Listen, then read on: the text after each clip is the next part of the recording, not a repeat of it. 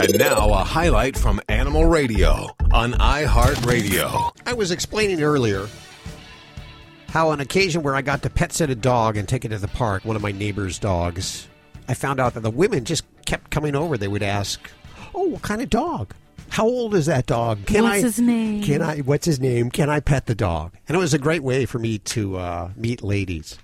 And Judy has told me stories when you were in the dating scene. Uh-huh. You would actually bring your cats out to Well- sort of mingle with the date to see if Yeah, uh, I'd bring were- my date over to the house, Okay. and if my cat liked them, then I knew that they were good. If my cat looked at him and took off running, then then that That I was a did- there deal was- breaker? There was no second dates. Yeah. Wow. Because Yeah, you're a great judge of they character. are, you know, and plus I don't want somebody, you know, hanging around that my cat doesn't like. But like you say, they're a good judge of character, and it turns out my cat was right every time. I wasn't. I didn't know how to pick them, but my cat sure did. And I bet our next guest will agree wholeheartedly. Dr. Helen Fisher. She's the Senior Research Fellow at the Kinsey Institute. Doctor, welcome to the show. Thank you. I'm delighted to be with you. So tell us about the research you found out about how people are more attractive when they have a pet with them. Well, I did a study with Match.com. I'm their chief scientific advisor, and we, we polled about 1,200 people who did have animals, cats and dogs, and we wanted to know how they felt about other people. And just like uh, has just been said, um, women really are attracted to uh, men who have a pet, particularly a dog, much more of a dog than a cat. And it is just like you said, it's chick bait. I mean, women want to know. And it's actually a very honest signal. I mean, a man who has a dog um, is able to follow a schedule, uh, is able to play with uh, an individual, is is reliable. I mean, they got to show up at a certain hour to feed the dog. They, if they go away for the weekend, they've got to make arrangements for the dog. I mean, uh, it's a real commitment. You've got to take it to the dog hospital uh, when it gets sick, et cetera, et cetera. So it's a very honest signal in, in that men send to women when um, uh, saying, "Listen, I'm I'm not only here and I'm approachable. You got an easy way to approach me. Just come up and talk to my dog." Um, but also that uh, I'm a caring person, a nurturing person, a person who can take responsibility for a very vital living creature and follow the schedules and and give it the love and the care that it needs. So it's a very honest signal for mate choice. Now, we're talking about this uh, in respects to dating and uh, attraction between the sexes here, but it's also very useful in other ways, like panhandling. We'll see panhandlers that are that have a dog with them seem to get more money, don't they? Yes, that's right. And I, and it's because once again, I guess even the panhandler might be not have any money, but obviously has enough caring to take care of an animal. And perhaps people who give money to a panhandler hope that they're also giving it to the dog. So, uh, and another thing is, uh, you know, if a man is with a dog, uh, it's easier for him to um, uh, get a woman's telephone number.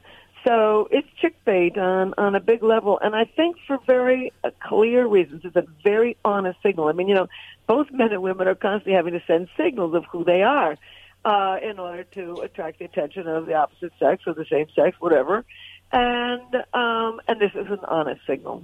Uh, do, so many questions, so little time. Okay.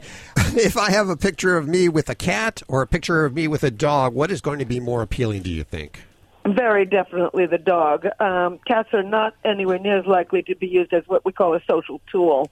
Um, and it's because, you know, I mean, it's just, uh, you know, they they don't always come when you call. Uh, they don't uh, chase after a ball. You don't take them to the park and play with them. Uh, you know, it's it's it's, it's hard to advertise with a cat. Uh, uh, they're nowhere near as um, willing to, you know, be ba- mankind's best friend. Whereas dogs, you can take them to the park, you can go and play games with them. You know, you can really show show them off in all kinds of places, just like your, uh, you know, as was just said. I mean, uh, you know, she needed to bring a, uh, men to her house to show her the cat. Uh, to show them the cat, whereas you don't have to have, bring people to the house to show them a dog. You can walk the dog in many ways, play with the dog, even meet you know even meet people uh, certainly just on the street as you're walking along. So a dog is much more um, uh, efficient uh, uh, social tool for the pickup. Wow. And uh, but you see, there's a couple of the ladies in the studio are shaking their head in, in disagreement here. If I see a big guy bur- big burly guy with a cat, a little, especially a kitten, it just melts my heart. Oh my god! Well, I think it would melt anybody's heart, but it's hard to carry kittens around. I mean, you can't put it on a leash and walk it every night at, at, at 9 p.m. in the park and have it play with all the other cats. I mean, cats don't do that. I happen to love cats myself, so I'm all in sympathy for that. But the bottom line is they're not as good as a social tool. Now, the, I guess cat people are more introverts because they're sitting home watching cat videos because you can't you can't get your cat out to the dog park, so you have to watch videos of other cats online. Well, the other thing is, I'm a, I'm a person who travels absolutely constantly, and uh, I can leave a cat at home, uh, and the cat will fend for itself really quite happily. Uh, but a dog, you've really got to be around. You've got to, you know, be almost a constant. And by the way, you know, one thing that's interesting is in these days, cats and dogs are becoming family members. Uh, you know, apparently the amount of uh, cat food, dog food, pet care, and better food, better living inside is more and more increasing. You know, I'm an anthropologist, and in a lot of cultures, a dog is really just regarded as uh, some a, an animal that stays outside and is used only for protection and hunting.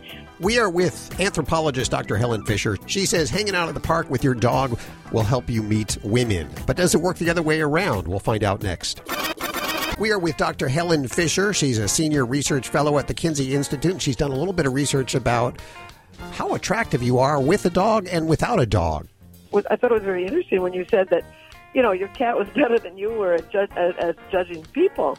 Um, and it's important to watch how somebody responds to your pet because now this is another really, you know, part of the family. And if a, a new family member can't get along with your animals, there's going to be a problem. No, well, I have a question. What about like? Does it matter where you get your pet from? Did you get any extra bonus for, say, finding a dog on the street versus you know having your neighbor's litter get a puppy and you, and you buy a puppy off of them? Does it matter? Yeah, I mean, I, did, I haven't studied that, but I would certainly, as an anthropologist, think that the more altruistic you, the signal you can send, the more effective the signal will be. So um, probably if you can, you know, pick the dog up from the pound, it gives you some extra, uh, you know, extra mate uh, mate value. So we're thinking we're thinking mutt over purebred is what you're saying. I, I'm yeah, just wondering no, if no, yeah, there's some people who are going to want a, a, a pure uh, purebred because they're they're in the business of showing animals, or you know, I mean, there's going to be different kinds of pet owners. There's going to be some that want to show them off, and there's some that are going to want to save stray animals. One thing that's very interesting is that when you interact with a dog, um, apparently it, um, it escalates uh, oxytocin activity in the brain, and oxytocin is linked with feelings of attachment and calm. And so, a person who gets a dog or, or, or even a cat, who's probably constantly stroking that animal, is going to probably also have a, a sort of a global feeling of uh, uh, of calm, uh, which is uh, an attachment, which is also very uh, very effective. But one thing that's interesting that we found in our study at Match.com was that men with a dog really attract women, but women with a dog uh, don't get quite the same response from men. And I think the reason is that, you know, for millions of years, women have really looked for a partner to help them raise their babies. And a dog with a man is really a signal that he can take care of something that is not terribly, is, more helpless and, and, and needs their care. Whereas men for millions of years really needed a woman who could bear them healthy babies. They can do that by just looking at a woman and talking at, uh, to a woman. They don't really need to see her with a dog. So, uh, dogs are much more effective as chick bait for men than uh, than for women. Yeah, this is true.